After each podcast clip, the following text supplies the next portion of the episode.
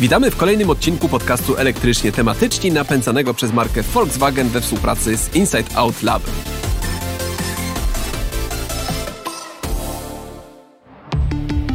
Jeszcze w czerwcu na forum Parlamentu Europejskiego odbędzie się głosowanie poświęcone wprowadzeniu nowych regulacji dotyczących trans przyszłości transportu. Nowe przepisy mają w dalszym stopniu ograniczyć sprzedaż samochodów spalinowych, a w przyszłości całkowicie ją zakazać. Mają także wspierać produkcję pojazdów bezemisyjnych, a także budowę przeznaczonej dla nich infrastruktury. I o tych nowych regulacjach dzisiaj porozmawiam z moim gościem, którym jest Rafał Bajczuk z Fundacji Promocji Pojazdów Elektrycznych, będących członkiem organizacji Transport and Environment. Cześć Rafał. Cześć, dzień dobry Państwu. Y, Rafał, zacznijmy może od pytania, jaki cel mają te nowe regulacje? E, Komisja Europejska e, przyjęła sobie cel przyspieszenia redukcji emisji gazów cieplarnianych. To jest jeden z najważniejszych e, celów w ogóle Komisji Europejskiej. Emisje gazów cieplarnianych, jak wiemy, to jest wiele sektorów, to jest energetyka, ciepłownictwo, ale też transport. Transport od kilku lat w ogóle jest najważniejszym źródłem emisji CO2. Transport to jest szeroki zakres. Tutaj mamy transport kolejowy, są najmniejsze emisje, transport towarowy, ale też właśnie samochody osobowe, które są największym pojedynczym sektorem emisji z transportu. Y, to jest prawie 40%, to są samochody osobowe. Y, I te regulacje mają za zadanie właśnie zmniejszenie tych emisji transportowych poprzez zmuszenie producentów do tego, żeby produkowali Y, więcej samochodów zeroemisyjnych, czyli samochodów elektrycznych y, i zmniejszali y, równocześnie produkcję i sprzedaż samochodów spalinowych, tak żebyśmy, żebyśmy docelowo doszli do 100% sprzedaży samochodów zeroemisyjnych, żeby cały transport w Unii Europejskiej w perspektywie 2050 roku był zeroemisyjny. Taki jest cel. Mhm. Teraz dochodzenie do tego celu odbywa się przez nakładanie limitów na emisję tych gazów cieplarnianych, przede wszystkim dwutlenku węgla, czyli CO2 y, i te, te limity są określane w gramach na y, każdy przejechany kilometr. Jak to wygląda dzisiaj, czyli jak wygląda ten limit y, obecnie? Jakie będą te kolejne progi, które będą wprowadzane? Jak w ogóle wyglądało to w poprzednich latach? W tym momencie y, na 21 rok y, to był taki pierwszy duży cel y, w historii Unii Europejskiej dla producentów. Przyjęto cel 95 gramów CO2 na przejechany kilometr. Średnio ze sprzedaży całej floty dla producenta. To brzmi dość abstrakcyjnie dla, dla nas, dla użytkowników. Powiem tak obrazowo, że Przeciętny samochód z segmentu C emituje jakieś 120 gram CO2 na kilometr, czyli żeby producenci osiągnęli te 95 gram, musieli też w sprzedaży y, mieć y, samochody zeroemisyjne, samochody elektryczne albo samochody niskoemisyjne, czyli y, samochody y, hybrydowe typu plug-in, y, po to, żeby móc sprzedawać te samochody, które emitują bardzo dużo, 150-200 gram są samochody sportowe, suwy, na tych samochodach producenci robią największą marżę, najwięcej zarabiają. No i właśnie byliśmy świadkami tego w ostatnich latach. W 2018-2019 roku udział samochodów elektrycznych w sprzedaży w całej Unii Europejskiej to było jakieś 2 do 3%. E, a w ciągu jednego roku, właśnie w 20 i 21 roku, e, ten udział nagle skoczył do, do 15 i później do 20%. To właśnie przez, tą, e, przez to rozporządzenie to pokazało, że ono działa. Wcześniej ten, ten cel oczywiście już, już był, on był przyjęty w 2017 roku. On zakładał, żeby w 2025 roku producenci zmniejszyli emisyjność swoich samochodów o 15%, a w 30 o 37%. Teraz Komisja Europejska właśnie w ramach tego pakietu Fit for 55, o którym mówiłem wcześniej, który zaprezentowała w zeszłym roku, zaproponowała, żeby producenci y, zwiększyli ten cel na rok 30, zamiast 37% 55% i 100% w 35 roku.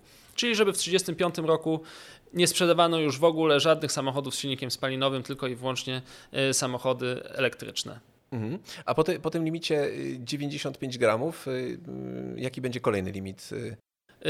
Minus 15% to jest obecnie w prawie, Aha. czyli 95 gramów minus 15%. A czyli, minus, czyli od 95 gramów tak, dokładnie. 15% odejmujemy. Mhm. A y, Komisja Europejska nie zmieniła y, tej propozycji. Parlament Europejski mówi, żeby podwyższyć to trochę do 20%. Mhm. Y, bardzo ważne jest dla nas to, co będzie właśnie w kolejnych latach, czyli w 30 i 35 roku, dlatego że w przemyśle motoryzacyjnym, jak w każdym przemyśle, te cykle inwestycyjne trwają 5 do 10 lat i to wskaże producentom samochodów drogę do tego, w co mają inwestować, mhm. w jakie technologie. A jak na te nowe przepisy reagują producenci samochodów? Czy oni entuzjastycznie do nich podchodzą, czy może buntują się przeciwko takim ograniczeniom? Jeszcze kilka lat temu rzeczywiście y, widać było, że producenci niektórzy buntują się przeciwko tym ograniczeniom, y, próbują y, to ograniczyć i mówić o tym, że nie zdążą tak szybko się dostosować. Dla nich to jakieś koszty, jak rozumiem, inwestycyjne oznaczało. Dodatkowo. Dokładnie. Mhm. Chodzi o koszty związane z inwestycjami w w nową technologię, w nowe linie produkcyjne, też fabryki baterii, mhm. dlatego że wcześniej, w poprzednich latach producenci kupowali raczej te baterie z zewnętrznych źródeł, dopiero później zaczęli sami inwestować we własne fabryki baterii.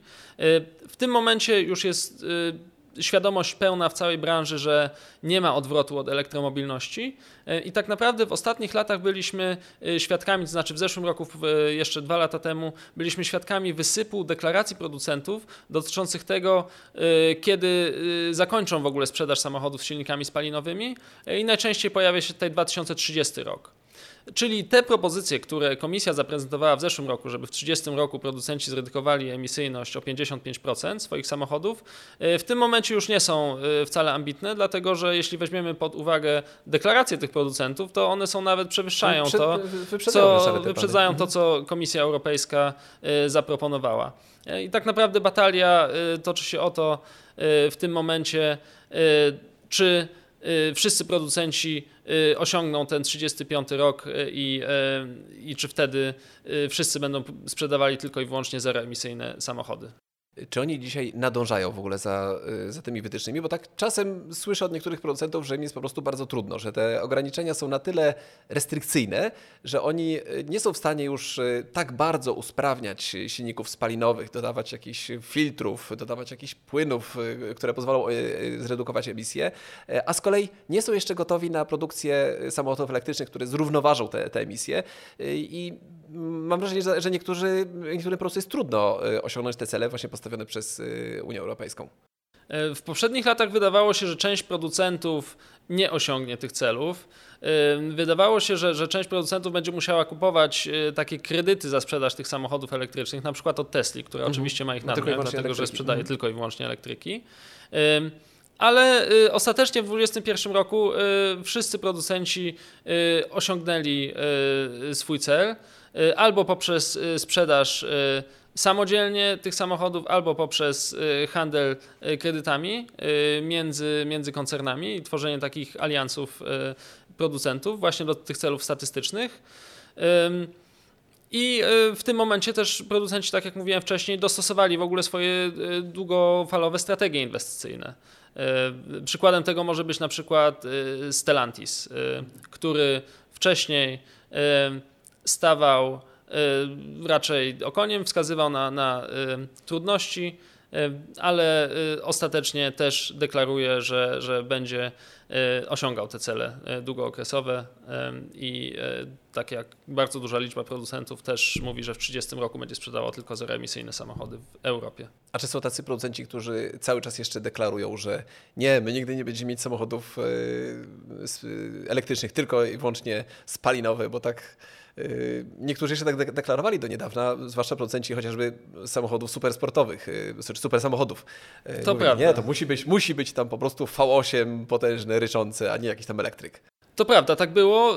W tym momencie zdaje mi się, że wszyscy producenci już się pogodzili jednak z tą rzeczywistością i wiedzą, że jest to po prostu wymóg prawny, żeby produkować samochody zeroemisyjne. To jeszcze o co lobbują, to jest możliwość sprzedaży tak zwanych paliw syntetycznych czyli mhm. E, paliw, które są odpowiednikiem benzyny czy diesla produkowanych e, z wodoru, które mają ten sam skład chemiczny. E, nie jest pewne, czy ta możliwość przejdzie. Powiem tylko, że takie paliwa. To są te e-paliwa tak zwane? To są tak zwane e-paliwa.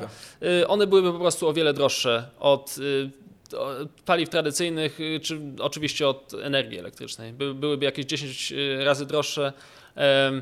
I wydaje się w ogóle, że, że one też nie mają przyszłości. I też, też nawet widziałem w Twojej zresztą prezentacji, widziałem, że w przypadku spalania takich paliw jednak nadal mamy emisję tlenków azotu. Nadal te NOx-y są emitowane, więc one nie są wcale ekologiczne. Oczywiście, te paliwa nie są ekologiczne, dlatego że to jest y, odpowiednik tradycyjnej benzyny, także emisje cały czas mamy. Y, emisje NOx-ów y, wynikają z tego, że po prostu przy wysokiej temperaturze spalania w silniku z powietrza dokonuje się ta ta chemiczna reakcja i, i, produkowany jest ten dwutlenek azotu, który jest toksyczny, który przyczynia się do kilkudziesięciu tysięcy przedwczesnych śmierci w Unii Europejskiej i z tym też walczymy w ogóle jako organizacje, które promują elektromobilność. A kto najbardziej straci na, na tym zakazie sprzedaży samochodów spalinowych? I tutaj mówię i mm, z punktu widzenia konsumentów i z punktu widzenia producentów. Tak, no takim bardzo dużym problemem politycznym, też w tych krajach, gdzie są duże Y, przemysły motoryzacyjne z tradycjami. My w Polsce też mamy duży przemysł motoryzacyjny, tyle że nie produkujemy y, samochodów, ale raczej części do samochodów, komponenty. Mhm. komponenty. Y, stracą oczywiście ci, którzy wcześniej zajmowali się produkcją silników spalinowych i tych całych układów spalinowych, dlatego że te wszystkie fabryki będą musieli zamknąć albo jakoś Będą musieli tak? się przekwalifikować nie będzie takiego rynku e, dla tych silników, dla skrzyń biegów. Oczywiście mogę podać taki przykład, że e, producenci skrzyń biegów do samochodów e, osobowych mogą znaleźć niszę na przykład i produkować skrzynie biegów dla turbin wiatrowych dlatego że ta maszyna też ma skrzynię biegów, ale to nie będzie zastępowane jeden do jeden. Też nie taka skala raczej. Tak, i na przykład to jest też problem u wielu niemieckich czy francuskich producentów, gdzie związki zawodowe po prostu naciskają na rządy swoich krajów, żeby chroniły te miejsca pracy, żeby ta transformacja była jak najbardziej przeciągana w czasie. Więc te osoby stracą, można powiedzieć, że stracą też producenci paliw, dlatego że konsumpcja tych paliw będzie mniejsza. Ale generalnie nasze gospodarki, y, nasze środowisko naturalne zyska na elektromobilności, także rachunek jest jak najbardziej dodatni y, i też dlatego robimy to, y, żeby polepszać naszą sytuację i naszą sytuację gospodarczą. Będą to w ogóle wielkie oszczędności w skali Unii Europejskiej, w skali Polski na wydatkach na paliwo, które importujemy. Mm, a czy, czy te regulacje mogą mieć jakikolwiek negatywny wpływ na produkcję samochodów elektrycznych? Bo ja szczerze mówiąc, y, no nie za bardzo widzę oczywiście, ale, ale tak mnie właśnie frapuje. Czy, czy tutaj ci producenci, którzy już dzisiaj wytwarzają na przykład tylko samochody elektryczne, tak jak wspomniana przez Ciebie y, Tesla, albo ci, którzy dokonują tej transformacji, czy w jakikolwiek sposób te regulacje trochę im tutaj y, komplikują życie? Myślę, że nie, dlatego że y, wcześniej, przed tymi regulacjami, nawet przed tym 20 rokiem, kiedy wszedł ten y, pierwszy duży limit w Unii Europejskiej 95 gram, samochody elektryczne były niższą, były drogie, y, dlatego że nie osiągaliśmy efektu skali w produkcji. No i producenci i producenci komponentów do samochodów elektrycznych i producenci samochodów elektrycznych nie mieli takiej pewności regulacyjnej dotyczącej tego, czy na pewno będzie rynek na ich produkty, Teraz, jeżeli ta regulacja zostanie przyjęta w tym kształcie, jak jest teraz, jaki jest teraz na stole, czyli y, w 1935 roku kończymy w ogóle ze sprzedażą samochodów spalinowych, producenci mają jasną wizję co do tego, w co muszą inwestować, na co będzie rynek, y, więc to pomoże wszystkim producentom y, samochodów elektrycznych. No i to jest też, to trzeba jeszcze dopowiedzieć, taki czas dużych przemian, przemian dlatego że przemysł motoryzacyjny to był sektor przemysłowy, który działa od ponad 100 lat, gdzie producenci mieli bardzo mocną pozycję rynkową, gdzie był bardzo duży próg wyjścia, a ta rewolucja elektromobilna, teraz przyspieszona w Unii Europejskiej poprzez te regulacje, daje możliwość wejścia na rynek innym producentom, no i wtedy oni mogą zepchnąć powiedzmy z tego miejsca e, jakichś e, starych producentów. Tak, Więc tutaj możemy tutaj oczekiwać duże, duże, duże przetasowania rzeczywiście na rynku. Jest wiele takich producentów, wiele takich marek powstaje nowych, e, bo sama zbudowanie takiego samochodu elektrycznego, pomijając oczywiście samą platformę, jest bardzo proste tak naprawdę. Konstrukcja silnika elektrycznego jest nieporównywalnie prostsza niż konstrukcja silnika spalinowego. Wszystkie dodatkowe elementy, tam po prostu wielu elementów brakuje po prostu w samochodzie, typu jakieś nie wiem, chłodnica, nie chłodnica, no tych, tych, tych, tych części nie ma, więc rzeczywiście produkcja takiego samochodu elektrycznego powinna się nawet opłacać bardziej tym y, y, producentom samochodów, y, czy producentom motoryzacyjnym generalnie. Natomiast czy jest takie ryzyko, wspomniałeś o tych właśnie e-paliwach, y, czy jest takie ryzyko, że, że jednak y, powstanie jakiś nowy rodzaj silnika albo no, nowy rodzaj paliwa? Ja nawet na YouTubie oglądałem taki filmik jednego z y, blogerów motoryzacyjnych, który przekonywał nas, że samochody elektryczne nie mają przyszłości, ponieważ już ktoś wynalazł silnik spalinowy, który jest totalnie ekologiczny. To był jakiś, jakiś rzeczywiście eksperyment, on tam pokazywał jakieś schematy tego silnika, ale czy, czy rzeczywiście może być taka druga droga alternatywna. Oprócz tej drogi, która na razie idzie w kierunku e, samochodów e, e, bezemisyjnych, elektrycznych, może takich również napędzanych energią pochodzącą z, z wodoru.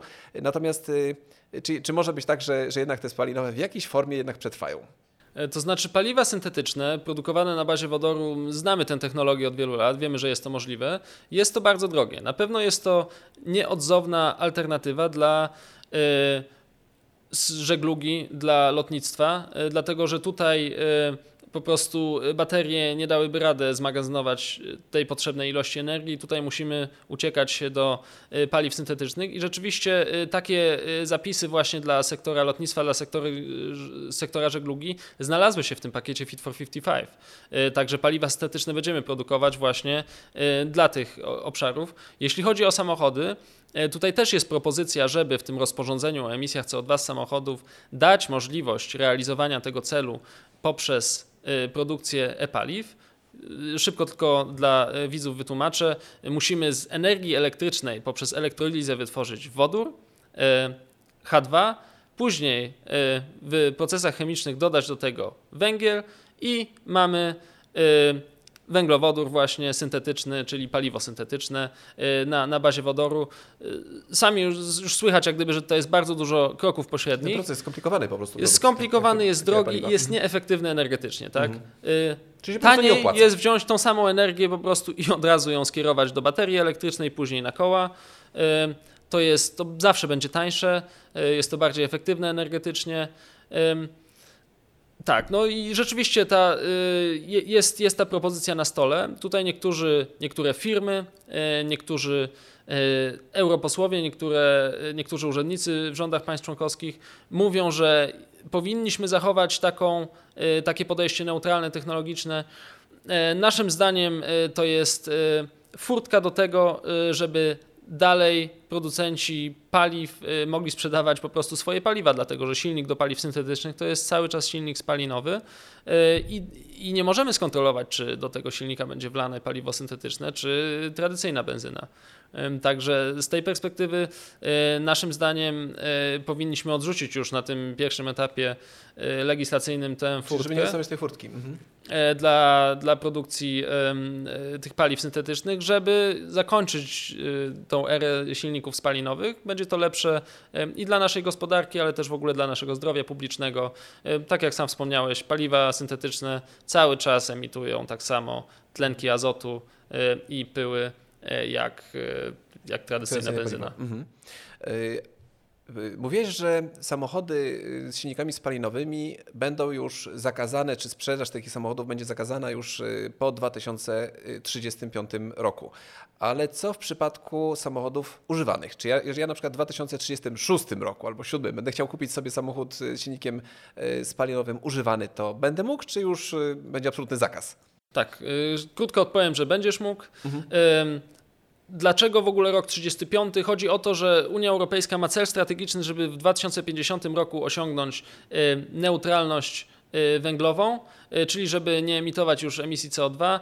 Przyjęliśmy, że y, cykl życia samochodu to jest średnio 15 lat, y, więc y, jeśli w 1935 roku sprzedamy ostatni, ostatni samochód nowy? spalinowy, nowy, to w 15 roku on zostanie zezłomowany, zostanie zezłomowany i już będą na rynku tylko i wyłącznie samochody zeroemisyjne i osiągniemy tą zeroemisyjność, zwłaszcza, że wtedy też 100% energii elektrycznej będziemy produkowali z odnawialnych źródeł energii, mhm. czy ze źródeł zeroemisyjnych. A jak poszczególne kraje członkowskie Unii Europejskiej dostosowują się do tych nowych przepisów? Jak to wygląda w różnych krajach? No i w szczególności oczywiście, jak to wygląda w przypadku Polski? No dotychczas byliśmy świadkami tego, że elektromobilność rozwijała się przede wszystkim w najbogatszych krajach Unii Europejskiej, czyli w krajach skandynawskich, gdzie tych samochodów w styczką sprzedawano 30, 40, nawet 50%. Tak, no to Norwegia jest takim bardzo głośnym przykładem. tak, tak. Norwegia co prawda nie jest objęta tymi standardami Unii Europejskiej, ale rzeczywiście oni wytworzyli ten rynek. Szwecja, Dania też się orientowały na Norwegię, Holandia. W, na, w krajach naszego regionu przede wszystkim ze względu na niższą siłę nabywczą, ale też ze względu na inne czynniki, inne powody, udział tych samochodów elektrycznych w sprzedaży był, był mniejszy. Ale teraz jak wygląda arytmetyka w Parlamencie Europejskim i w Radzie Unii Europejskiej co do tych zaproponowanych przepisów, co do y, zakończenia sprzedaży samochodów elektrycznych w 1935 roku? Tutaj mogę powiedzieć, my jesteśmy w y, kontakcie z Polskim Ministerstwem Klimatu i Polska deklaruje, że chce poprzeć ten cel zakończenia sprzedaży samochodów spalinowych w 1935 roku. Tak, to wiele osób reaguje zaskoczeniem, dlatego że wcześniej mamy w pamięci, że raczej chcieliśmy spowalniać odchodzenie od węgla w energetyce. No właśnie to chciałem powiedzieć, tak, żeby tak, jesteśmy tak kojarzeni raczej po prostu z tym krajem, który jeszcze walczy tutaj własną piersią o ten węgiel, a tutaj jednak mówisz, że jesteśmy za. Tak, jesteśmy za. Poparliśmy też y, deklarację y, ONZ y, w sprawie na, na konferencji klimatycznej w Glasgow dotyczącą tego, żeby zakończyć sprzedaż samochodów spalinowych w 1935 roku. Argument naszego rządu jest taki, że w ten sposób y, samochody elektryczne staną się szybciej, szeroko dostępne i będą też y, dostępne na naszym rynku, y, będą tańsze poprzez masową produkcję, zredukują nam emisję CO2, no i zredukują nam w ogóle, zmniejszą nam tą zależność od importu paliwa, co jest szczególnie ważne w ogóle w związku z tymi ostatnimi wydarzeniami, myślę o, o wojnie Rosji z Ukrainą. Mhm. Jesteśmy teraz już dosłownie dni od tego głosowania w, w Parlamencie Europejskim. Jak myślisz, które z tych przepisów zostaną przegłosowane, które nie i czy, czy, czy jesteśmy w stanie jakoś tutaj pomóc głosującym, może ministrom, parlamentarzystom, żeby ich jakoś przekonać do tego, żeby, żeby poparli pewne przepisy? Może chciałbyś zaapelować właśnie do nich y, w tym momencie. Tak, y, chciałbym. Znaczy, na początku opowiem o, y, o tym, jak, jak się ta arytmetyka parlamentarna kształtuje. Rzeczywiście wynik cały czas jest niepewny. Wiemy, że Europejska Partia Ludowa, ta bardzo duża rodzina partyjna partii chadeckich, nie jest za tym, żeby w 1935 roku zakończyć sprzedaż samochodów z silnikami spalinowymi, tylko mówią, żeby żeby ta, y, ta redukcja wynosiła 90%, to znaczy, żeby dalej utrzymać 10% dla y, producentów możliwości sprzedaży samochodów z y, silnikami spalinowymi.